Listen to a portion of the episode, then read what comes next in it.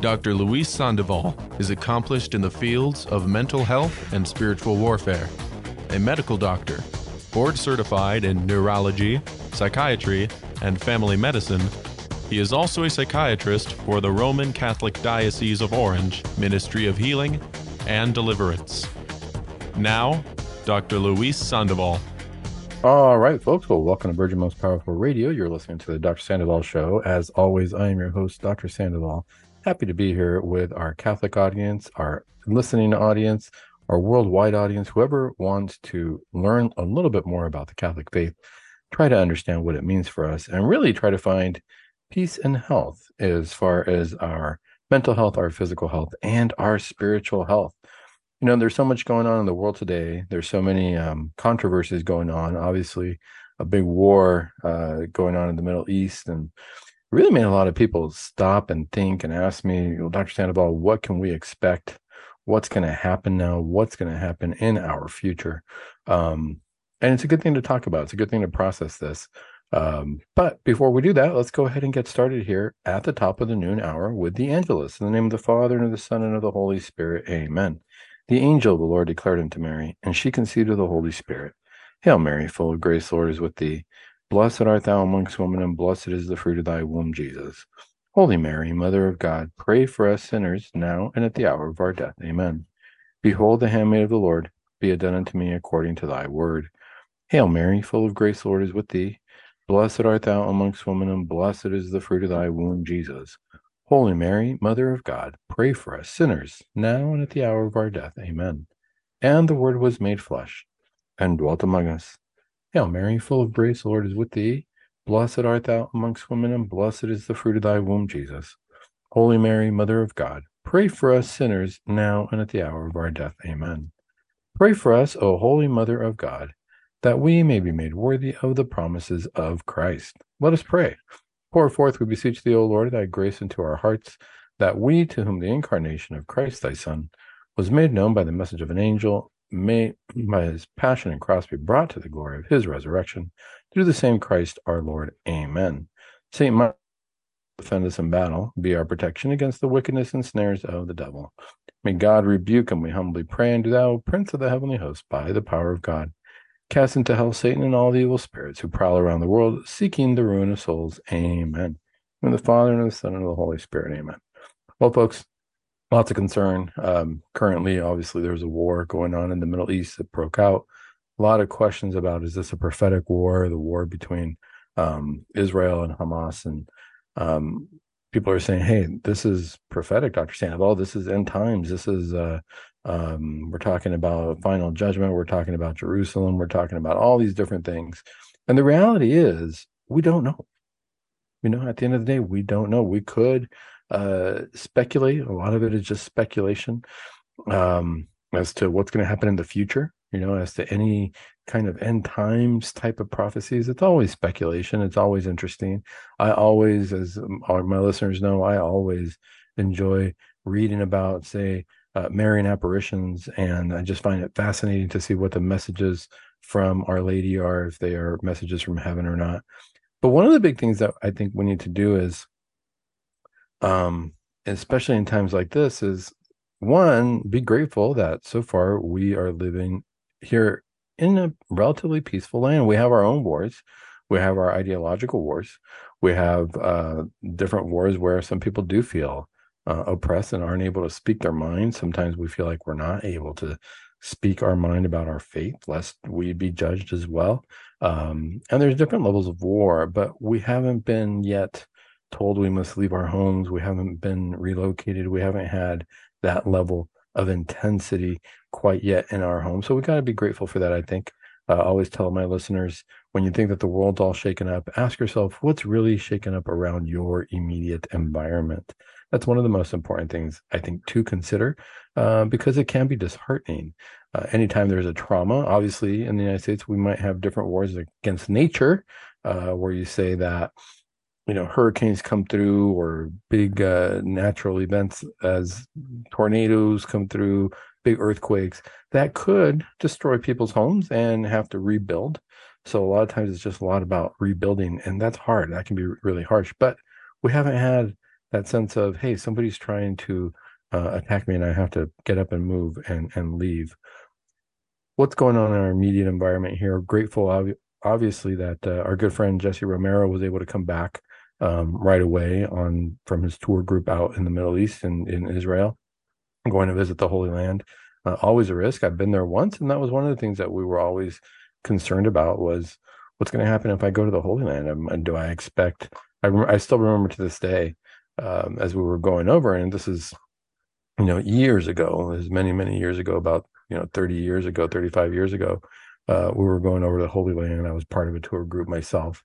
And one of the things that the tour group said is uh, he turned to me and a friend of mine who is also a Hispanic background. He said, you know, you two might want to be a little bit careful as going in there because just be aware that you look very Arabic and that could cause issues uh, for some people. You want to be careful about that. And I remember being there and uh, being very concerned because I thought, gosh, if I'm in the Middle East and just because I look Arab, that could that could be concerning. He said, yeah, some of the, the Jewish people might not like you because of how strong the conflict is. I never appreciated it. This was a long time ago. I didn't appreciate what the war was like in the Middle East or the tensions, I should say, uh, between the different uh, religious ideologies and the the um, fight for the land and whatnot. I I didn't have that kind of a concept of it. I do remember walking down the street with my friend, um, you know, part of a tour group, Catholic tour group. We wanted to go. It was exciting to go see the Holy Sepulchre. It was exciting to go visit Bethlehem and uh, to drive around and just kind of see, wow, this is where Jesus was walking around. Um, that that part was exciting. The part that kind of took away from that initially, I would say, was we were walking down the street and we had just gone down to a local cafe, had a little espresso, had some or some local coffee, I should say, uh, and we just wanted to, you know, soak in the culture, sit on the sidewalk, walk around. It was nothing going on. And then we started walking back to our hotel room. This is middle of the day, probably around lunchtime. Started walking back to our hotel room. And, you know, in Israel, there's always this um, all the all the citizens, all the kids when they come of age, just like in many countries in the world, they're obliged to do what's called a military year. So they have to join the military and they have to be uh, training and they have to be ready to fight for their country if there ever needs to be a fight for the country. And this is mandatory. I remember my cousins in Latin America, some of them had to, depending on their country, uh, had to train with their military as well. And they had to give a year's worth of their time and be soldiers. And that was just mandatory. It was for the men in Latin America. It was for the men. Uh, now I don't know if it's men and women.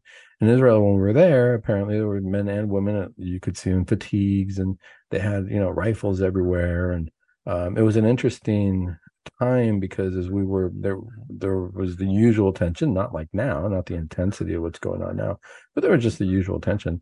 And my buddy and I had just enjoyed the tour group. It was it was a great uh, experience to be there, great experience to see the Holy Land, to see where uh, our Lord and Savior walked around, um, and where the apostles were, and really where the roots of our religion started. Um, it was beautiful to to even have that experience. But we're walking back from our coffee shop, and I remember there was a group of uh, soldiers, so it looked like young, you know, eighteen to twenty one year old uh, men and women walking, and they were walking in uh in um they're wearing their fatigues and they were you know in in, in a squad type uh, formation so they were just in about three four rows and they were walking down the sidewalk and they were uh, you know just kind of doing their thing military thing and then whoever was in charge of the group turned around and looked at us i still remember to this day we were we were just kind of walking and we just i didn't think much of it you know there's soldiers there i have nothing to do with them uh, and as we were walking down i remember uh, the the troops started to get a little bit more intense. They saw us when the leader saw us. It was pretty empty sidewalk. It was just us and, and them.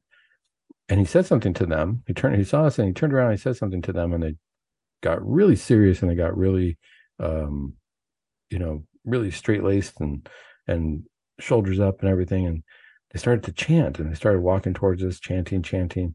And they, but then they started kind of doing a troop formation type, type of, uh, march so it wasn't just your regular stroll that they had before. They took on a different march and they started to chant something. I couldn't make it out. I wasn't sure what they were saying.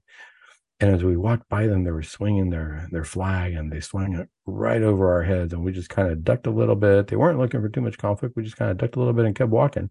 We didn't know what that was all about. And uh, when we got back to the hotel room, we asked our tour guide. We said, "Hey, this kind of happened. It was a little bit odd. I wasn't sure what was going on because it felt like they wanted to hit us, but I wasn't sure, and you know, we had to duck our heads." And the uh, tour group guy said, "Oh yeah, see, I told you guys. You guys kind of look like you're Arab, so so there's just a lot of tension going on. They don't, you know, there's a lot of wars going on." I tell that story for a few different reasons. One, it opened my eyes to wow, I, you know, I, I wasn't aware of what was going on in the world at the time. I was very young.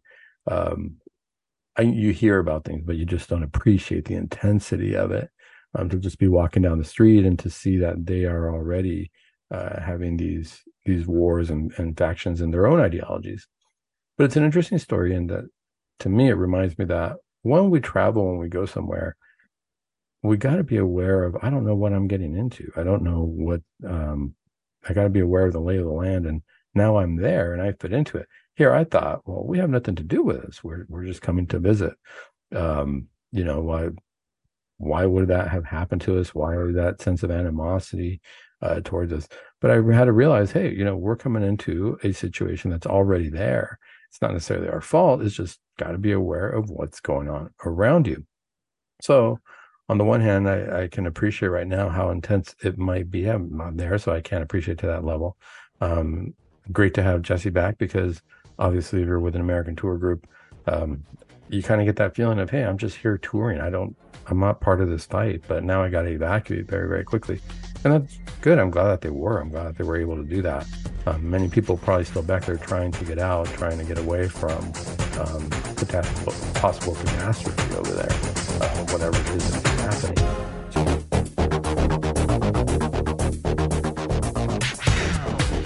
All right, folks. Welcome back to Virgin Most Powerful Radio. You're listening to the Dr. Sandoval Show.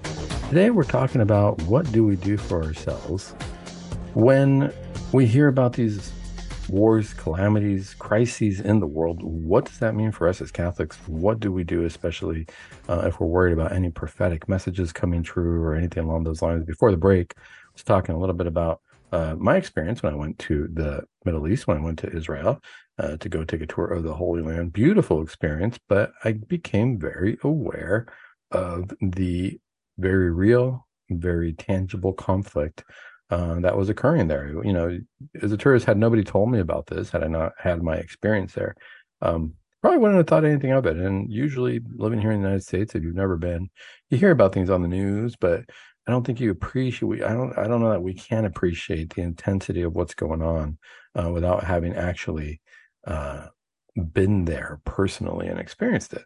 So it's one of these things that, you know, as we see it unfold, as we're watching the news, as we hear our stories from our good friend uh, Jesse Romero, who was able to come back safely, thanks be to God.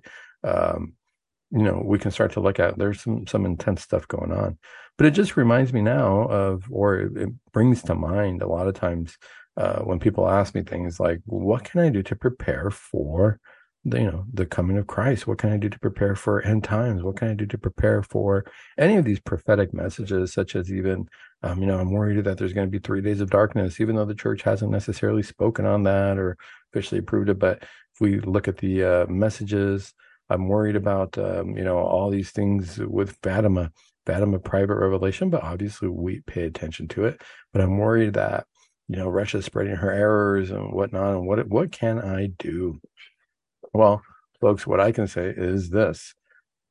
One of the things is, are we still living a Catholic life? Because that is going to be expected of us no matter what.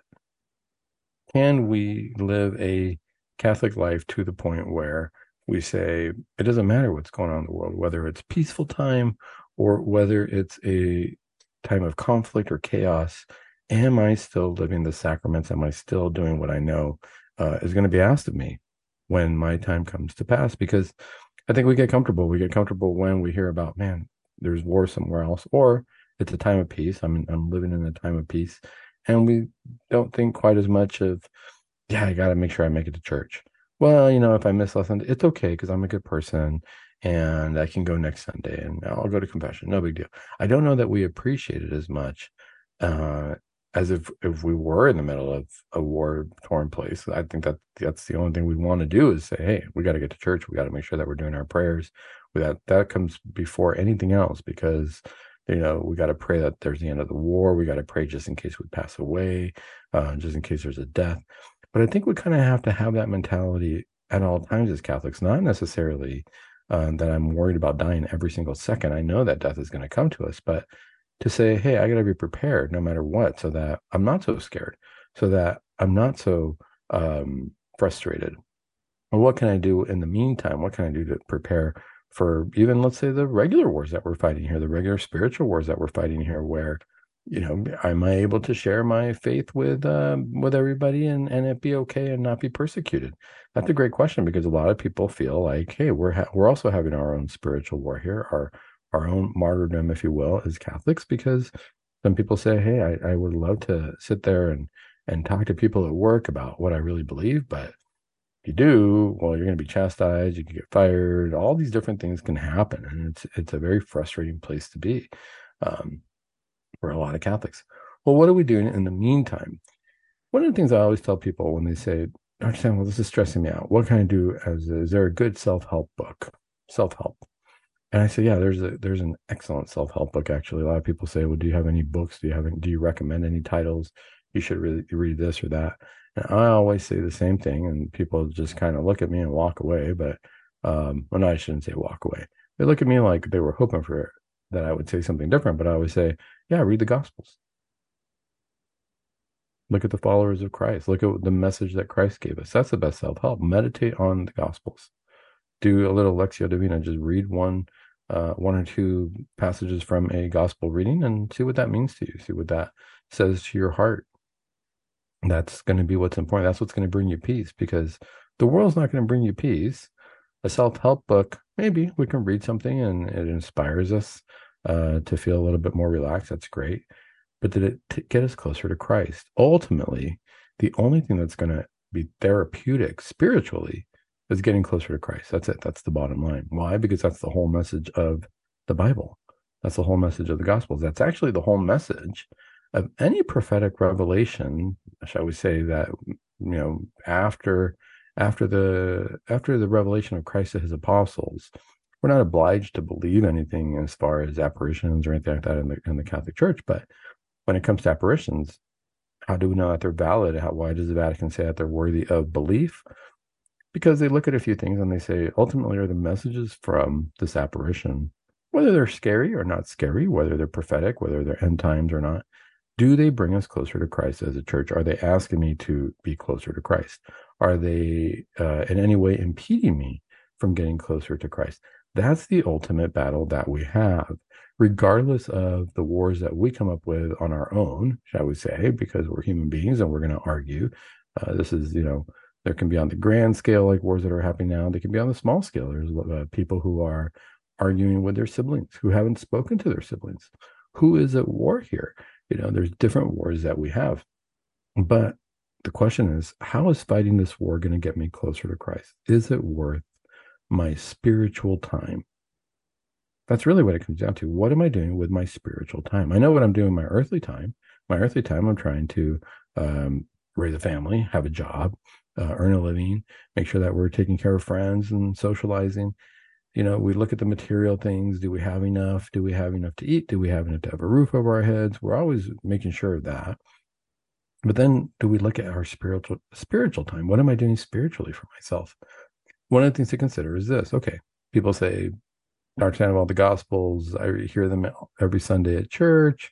Um, you know, they will actually say, I don't find much inspiration from the Gospels. I read them and I read them, and, and that's fine. But and I get it sometimes because people, it feels like the Gospels, the Bible, as it is written, it feels like, gosh, that was so old.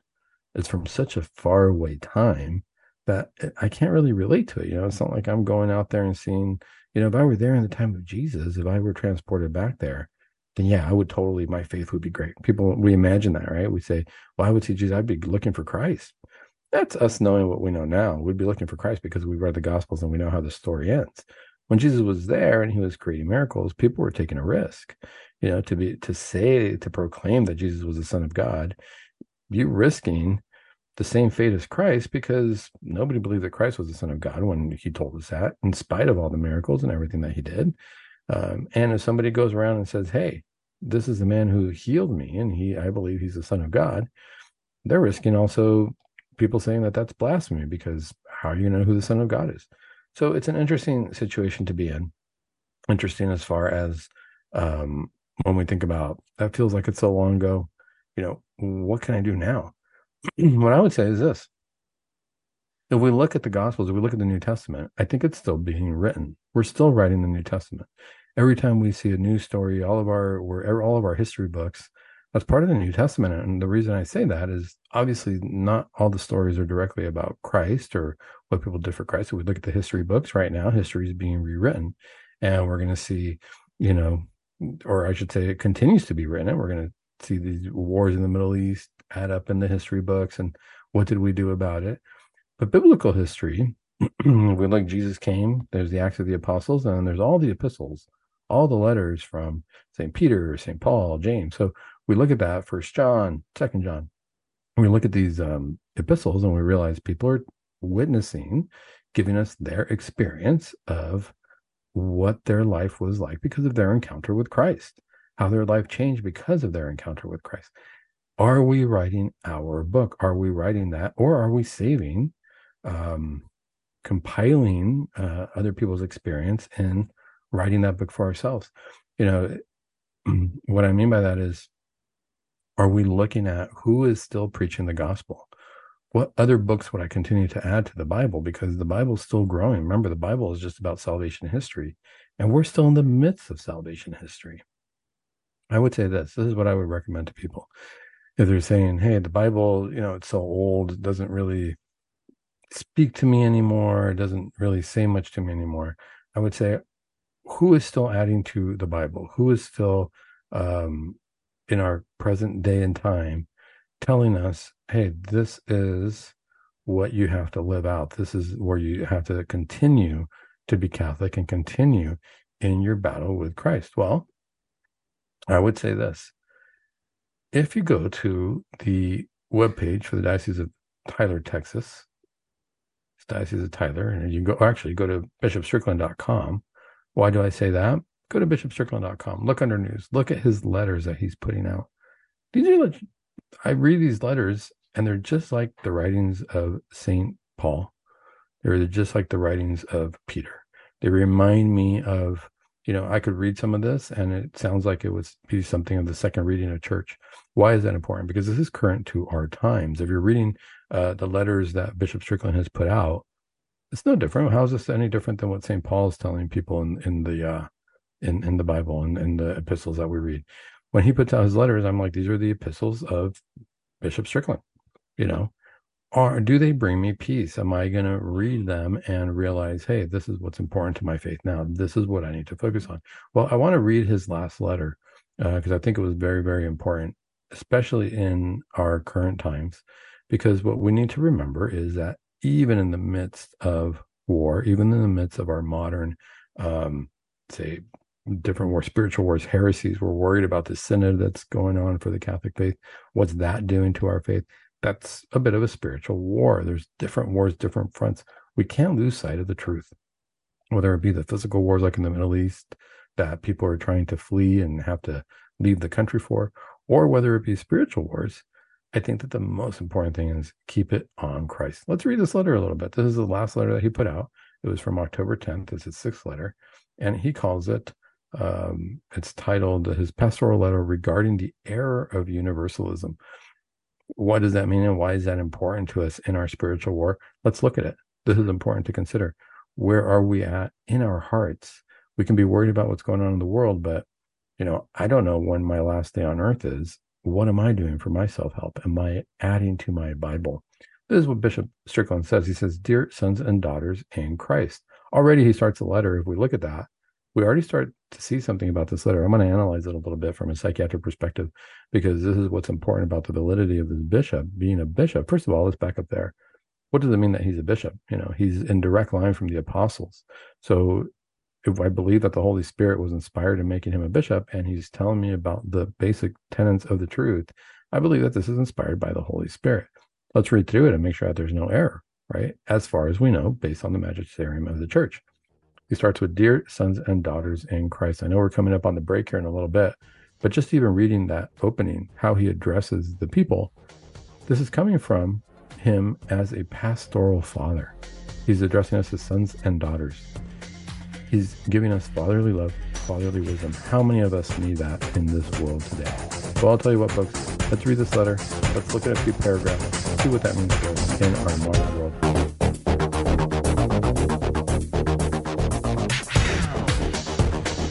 All right, folks, welcome back to Virgin Most Powerful Radio. You're listening to the Dr. Sandoval Show. Today, we're talking about what does it mean to be at war, whether it be here on Earth, whether it be physical war that, well, actually, it's always on Earth, right? We experience war regardless of the type. But what I mean is whether it's a physical type war, tangible war, what man created war with bombs and uh, fighting and killing, or whether it's a little bit more on a spiritual level where we don't always see the um, the weapons used against us, and before we know it, uh, there you know it's a play for it's a war for our mind, it's a battle for the mind. Um, you know it, it's tough to consider. It's tough to see these different wars and to say how do i fight them? Why am i a part of them? I do not want to be at war. But sometimes war finds us and that can be a little bit challenging. So one of the things that we need to look at is well i'm looking at different articles and i'll just read you headlines and says well there's a headline here protests erupt in the middle east. Big us cities uh, on high alert as Hamas calls for action. So, one of the things is I was saying we need to be grateful about the fact that, relatively for now, there's nothing going on around us directly, but we always need to be on alert. Now we're a worldwide connected, technologically advanced world, as we say, technologically advanced for us as human beings, um, which means that not only can we find out immediately about different wars erupting, but now that we're connected worldwide, the war can be brought anywhere really um, to anywhere in the world. It doesn't have to be in one particular place. For now, it feels like in the areas here in the U.S. we're at peace, but it's good to be aware. What do we do? Um, you know, there's already evacuation orders. Uh, here's another headline: Israel issues evacuation order to Gaza civilians, um, but Hamas blocks them from leaving. So it's an interesting battle back and forth, and it really comes down to people just want to live um, and if we were to ask anybody here, if they were to say, hey, the war's going to come here, you got to be careful, we'd say, we just want to live peacefully. We don't want any wars. But sometimes a war finds us. Well, the same thing can happen spiritually, where you say, hey, I just want to live out my faith. I don't need any wars. I don't need any challenges. But sometimes, unfortunately, the war finds us. What do we do? What do we do when that happens? Whether it be a physical war here on the planet, whether it be the spiritual war for our mind and heart, um, I would say we need to turn to the truths of Christ either way, uh, regardless of what's going on, regardless of um, what's happening in our environment. Because a lot of times what happens is we get laxed in the truth and following the truth when we are at times of peace. Um, and we forget how important this is. We we start to make other things more important, material goods, um, my my uh, need to be right, my need to not forgive somebody because that would mean that what they did was okay. You know, when it comes time to wartime, all that goes out the window and it's just a matter of, hey, what's important here and now what's important today. Well, I was reading this letter here from the Diocese of Tyler, Texas, from Bishop Strickland, Office of the Bishop, dated October 10th, 2023. And I was looking at the opening. Why? Because I tell people the best self help book is the Bible. and I am personally adding to my Bible um, what I do is I take these letters from Bishop Strickland and I put them right in the back of the Bible because all he's doing is letting me know, hey, these are the basic truths today, just like they were 2,000 years ago, over 2,000 years ago, whenever the truths of the Bible were written, or even less than 2,000 years ago, for most of those books were not written right at the time of Christ's passing. Um, but, you know, it's all important. What's the bottom line truth? What's going to help me get closer to Christ and closer to heaven? So as we read this letter from Bishop Strickland, before the break, I was saying, let's look at how he started the letter. He said, My dear sons and daughters in Christ, sons and daughters, he's already letting us know I'm speaking to you as a father, as a spiritual father, as a bishop that I am. That's really what the bottom line is. As a bishop, doesn't get higher than that. Sure, you can be elected to be pope, but the pope is not ordained a pope. He's elected as a pope. He's still a bishop. as far as his uh, holy orders ranking, shall we say. Um, and so this is another bishop who's telling us equal truths. Uh, let's see here. Or, you know, truths as Christ left it for us from the deposit of the faith. This is what he says. He says, Is it an honor and a joy to continue to share the basic truths of our Catholic faith with you as we now delve more deeply into the sixth truth I outlined in my pastoral letter of August 22nd, 2023. Here's something that's important to consider. If anybody knows about the history of Bishop uh, Strickland right now, we know that he's being watched. He hasn't been treated. A lot of people don't feel he's been treated fairly uh, by the Vatican. A lot of you know, a lot of question of should he retire, and the question is why? What has he done to uh, to to have that in question? To for the Vatican or for anybody to start to say that you know he should step down. What did he do that was so bad about that? In spite of all this, he starts off by saying that it is an honor and a joy to continue to share the basic truths of our Catholic faith.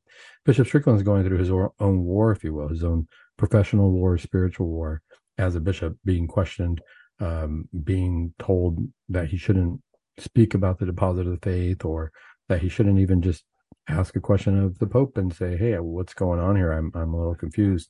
Uh, please clarify. And that seems to be a problem. But in the midst of all that, he still feels honor and joy to continue to share the basic truths of the Catholic faith. To me, that sounds like, if I look back at the history of the church and we say, gosh, this isn't, where's our faith in modern times?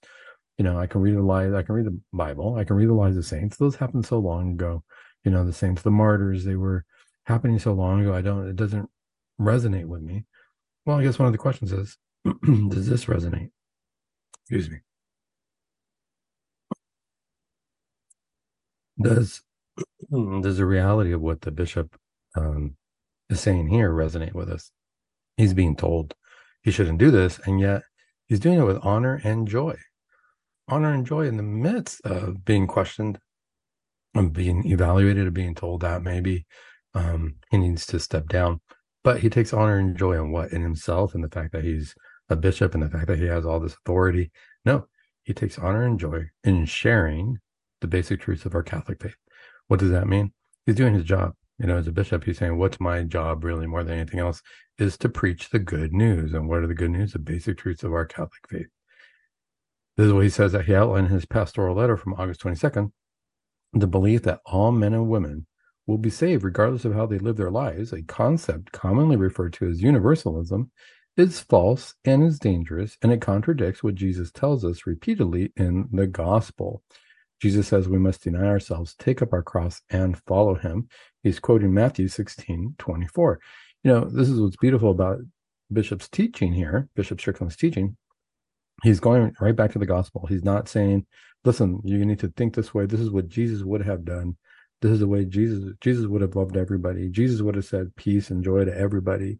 Jesus would have said that, you know, everybody's uh, uh, the same and everybody's going to be saved. That's not what he's saying. He's saying quite the opposite. This is important to hear in times of war because a lot of times we get lax and people say, "Oh, don't worry, nothing's a sin, and you're going to be okay, and you're always going to, everybody's going to be saved." And the bishop's telling us quite the opposite. He says this is false and dangerous to believe that. That's called universalism. You know, men and women will all be saved regardless. This is important from a from a Catholic psychological perspective because he's telling us, "Hey, that's not what Jesus said." You know, when so many people say, "Oh, Jesus would have done this or said this or that," the bishop's trying to get me closer to Christ himself. And he's saying, no, let's look at what Jesus actually said in the gospel.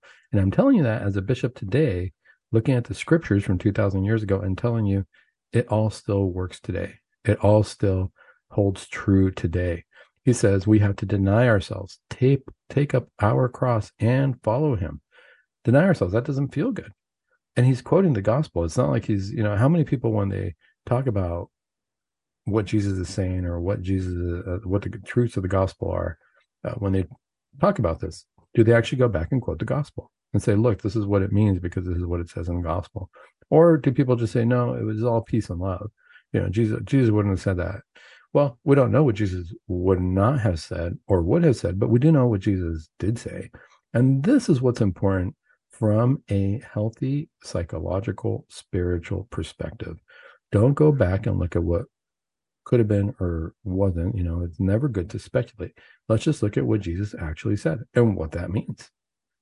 This is what the bishop goes on to say, He has given us the way through His grace to victory over sin and death through repentance and sacramental confession. How many priests are talking about confession? As the wars are coming in, whether it be physical wars that we see now or the spiritual wars that are happening, how well equipped am I to fight these wars if I have not gone to actually make a confession? The confession, I, I kind of call it like a profession of the truth. The truth is this this is where I failed. Why? Because Jesus is the truth, and Jesus told me if this is right or wrong, and I didn't follow that. So this is my profession of the truth. The truth is, this is what Jesus said is true. This is where I failed. I'm making a confession about it. That's my confession. That's really what it comes down to. That's the examination of conscience. Where have I failed to follow exactly what Jesus told me to do? That's what it comes down to. But how do I know this if all I do is imagine that no, Jesus would have just been peace and love? It doesn't work that way. I got to know the hard truths. And that's what the bishop is letting me know. In this time of war, he's saying, hey, in this spiritual war, you have to realize what is the truth. And it's not always going to feel good or sound good. He goes on to say, it is essential that we embrace the joy and hope, as well as the freedom that come from repentance and humbly confessing our sins. So here's another thing to consider in the spiritual battle. When we confess our sins, we don't like to go to confession. We look at what we call the ugly truth. The ugly truth is where have I failed? What have I done wrong? What is it that's going on in my heart where I have failed Christ? We don't like to see that. We feel ashamed. We feel embarrassed by our sins. But he's telling us it's essential that we embrace joy and hope, as well as freedom that comes from repentance and humbly confessing our sins. There's going to be a victory. It's our own victory. We go back to the victory of the cross with that. When we confess our sins and realize, hey, Jesus can really solve my spiritual um, problems and he's going to be the best self help I've got out there. If I do go to confess it, if I do go and say, honestly speaking, this war that's going on inside of me, this is what's going on. This is the war that I brought on myself because of my own sins. You know, we worry about the war outside and what's going to happen and how am I going to, uh, you know, flee a country if it's at war or, or, you know, the poor people in the Middle East right now going back and forth, not sure if they're going to live or die. But what about the war that we bring on our, on ourselves by our sins? This is where the bishop is saying, hey, you get rid of that. This is the true self help. I mean, ultimate self help is confession. I'm going to go to confession. I'm going to confess my sins. And what's going to happen after that? What's going to happen after this war? I'm going to experience joy and hope and freedom. You know, isn't that what people are fighting for? If we look right now, if you go online and look at the headlines, people want freedom, regardless of, of which side they're on. They want to be free from war and they want to be able to live out their faith. Well, the reality is there's repentance, humbling, confession. That gives us our own spiritual freedom. We're free to follow Christ in our hearts and in our souls and ultimate Or when we come back from the break.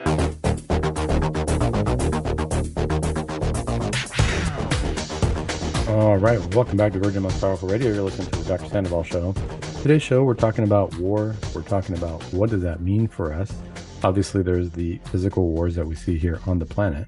What about the spiritual wars that we face individually? And quite honestly, it feels like we face them alone because they're going on on our interior life.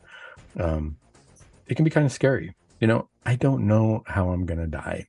I just don't. You know, some sins were some sins, some saints were blessed with knowing that, or they knew how you know their what their timely end was going to be, or understood that.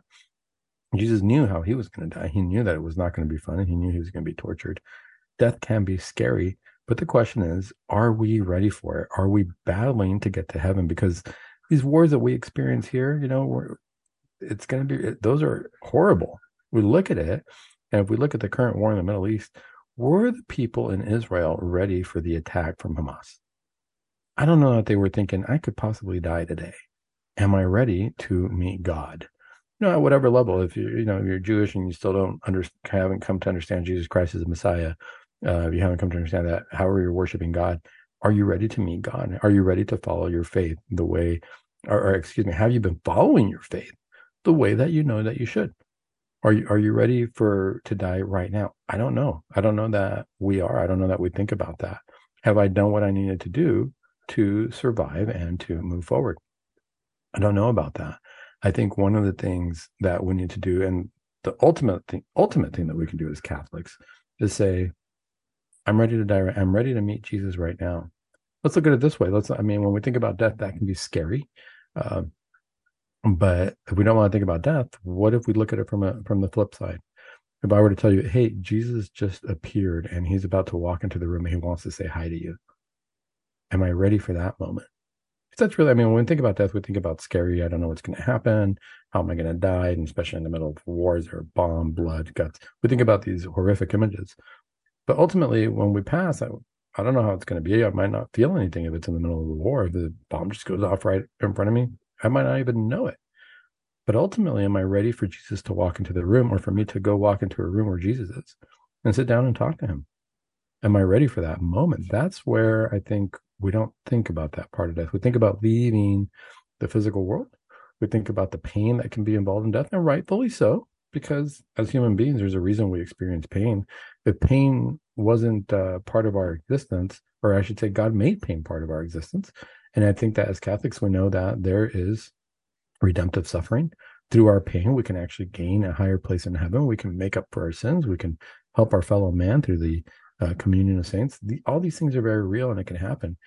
But are we ready for that? Have we been battling spiritually for ourselves? Well, before the break, I was reading this letter from um, Bishop Strickland. I'm just reading the first paragraph. I'm not going to even go further than that. You know, his letter is a beautiful pastoral letter. I encourage everybody to go to his website and read it. It's about three and a half pages long. It's beautiful in terms of talking about how we don't have a choice but to follow Christ, that we're not just going to be saved by just our own existence, and that Christ is not just going to forgive all of our sins, that there is a very real need for confession. Why? Because we're going through that spiritual battle ourselves. We're going through a spiritual war against sin. But when we left off before the break, we were talking about confession and why that's important. Bishop Strickland, he uses the the words of the military words that pertain to a war and victory over this war if we look at his language. The last sentence I read here is It is essential that we embrace the joy and hope, as well as the freedom that come from repentance and humbly confessing our sins. Joy, hope, freedom. These are beautiful things that come from repentance, humbly forgiving our sins. Let's look at the next sentence, though, because this is where we really see that militaristic language, the reality that we got to look at what kind of war we're experiencing. Through repentance and sacramental confession, every battle, he uses the word battle with temptation. So temptation is a battle. We got to remember that. A lot of times we we forget that temptation is a battle. Let me finish the sentence and then we can analyze it a little bit. Every battle with temptation and sin can be a small victory that leads us to embrace the great victory that Christ has won for us. He uses the word battle there. We look at what's going on in the world it's no different than what the bishop here is telling us as in, in terms of repentance and confession. What does that mean? It's a battle. So what's a battle? Two warring uh, factions, two warring countries, two warring peoples come to battle. Well, what's our battle here? It's a battle with temptation. Temptation, whether it's just natural human concupiscence, which means that we sadly have a desire to sin, or if it's a temptation from the demonic, from the dark side. Either way, it's a battle. The question is, are we fighting it? A lot of times people feel, oh, no, I had a temptation. So that's a sin in and of itself. I feel really bad because I had a bad thought come to my head, or I feel really bad because I thought poorly of somebody, or I feel really bad. And what we forget is that's that's the war. That's not you haven't done anything wrong. That's the war that's being presented to you. The question is, what are you doing about it? Are you resisting it or are you accepting it? Are you saying, no, I'm going to take up my arms, I'm going to fight it?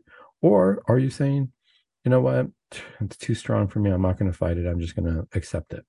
That's really the war that we're going on with. He says, every battle with temptation. The real question is, are we battling it? He says, temptation and sin, right? Because, and I like that he makes that distinction right there because that's what I'm talking about. Every battle with temptation and sin. So he makes a distinction between temptation and sin. Temptation itself is not a sin. Temptation can lead to sin, if we don't battle it. That's important to consider.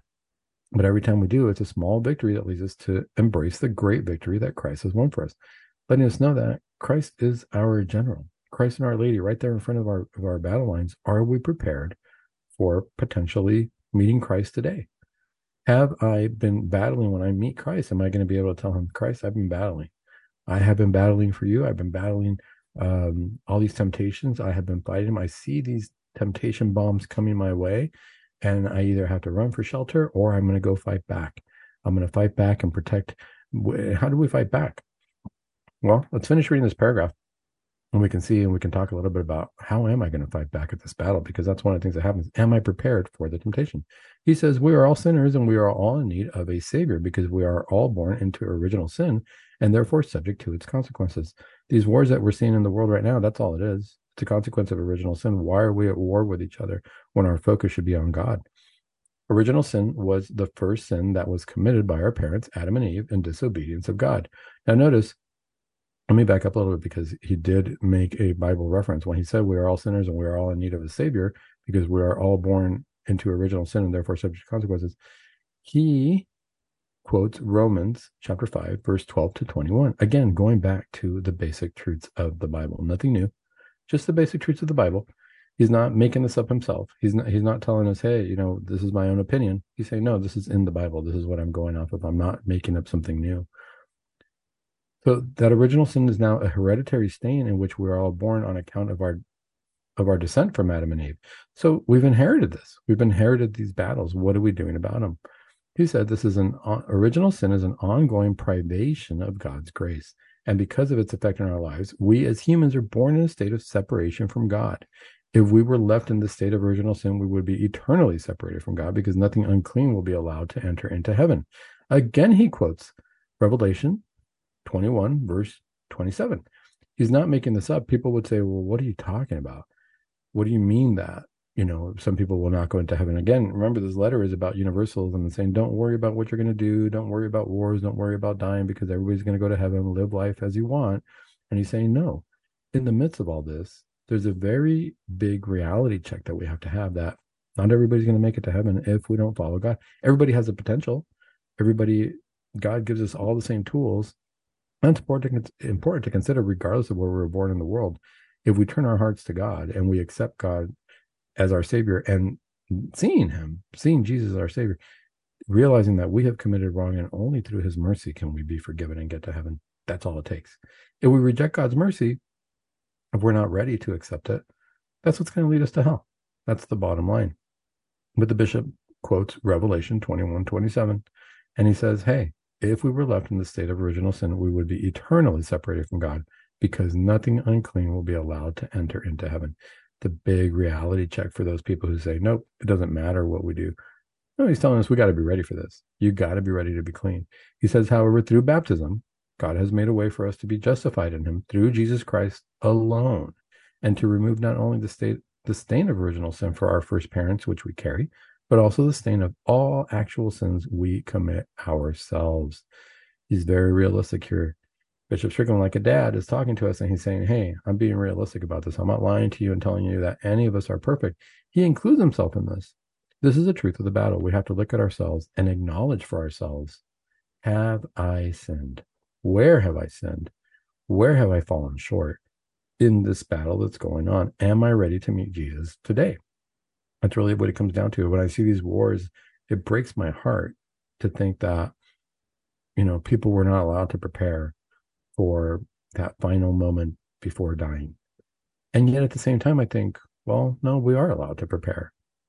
Have we prepared? It's, it's very different to say, well, you know, you're going to die. You know, something's going to happen. So prepare that way. Okay. What about, I, I know I'm going to die. I just don't know when. You know, I see this all the time, especially in medicine, uh, when people are come with terminal illnesses. The most common one that we think about is cancer. Um, is you know we say, "Gosh, you got about six months to live, maybe two years," and people say, "I'm going to prepare for that now. For the, I'm going to live my life differently because I know that I only have I only have so much time to live." Well, what about the rest of us? We also only have so much time to live. I just don't know how much. I don't know if it's going to be today, tomorrow, I assume, you know, 50 years from now, we all say, oh, we're going to live to be 100. I think we imagine that we're going to be um, older. We're going to be have a what we call a full life, and you know, be ready for uh, our deathbed, and like we're going to see it coming, kind of like the sunset. We see the dawn, you know, in the morning, we new birth, and then all of a sudden the sunset comes in, and we're going to, I think, imagine that that we're going to say, oh, I see my death coming. I'm going to start to prepare for it. We don't know how long we have to live. We have to prepare now but are we in that mindset? Because this is what the bishop says at the end of this first paragraph. This is just the first paragraph. It's already so rich. It's already such a rich letter. I'm saving all his letters. I'm putting them in my Bible. That's the bottom line. I mean, it's it's a continuation of of the. I'm going to call it the bishop, the book of uh, Bishop Strickland. He says, and for our sins, after we have been baptized, God has given us the sacrament of reconciliation, also called confession or penance, in order to allow us to repent and be cleansed of the stain of our sins. That's the bottom line, folks. Wars are going to happen. They can be scary. But the scariest one is, I would say, not being ready to meet Christ, not having had fought that spiritual war, not having had resisted temptation and saying, no, you know what? We're better than that. We were made for heaven. Christ made us. God made us. He's God is the one who gave me my soul. And that's what I got to preserve at all costs. Because nothing is worth losing my eternal soul to hell and not going to heaven. The reality of this letter, beautiful letter. Again, I recommend for anybody to read it. I only read the first paragraph. It's already so rich. Is the bishop reminding us, Bishop Strickland reminding us, as a spiritual father who's taking care of his kids, hey, you do have sins. We all have sins. Remember, he said ourselves commit sins, including himself. And we all have to go to the sacrament of confession. Why? Let's remove that sin. Let's fight for Christ. And let's prepare for not death, but for life with Christ in heaven. We're coming here on the end of the show, folks. And all I want to say is if there's anybody afraid because of wars, because of uh, sin, let's get back to Christ. Let's get back to the sacrament, confession, communion, and let's be at peace.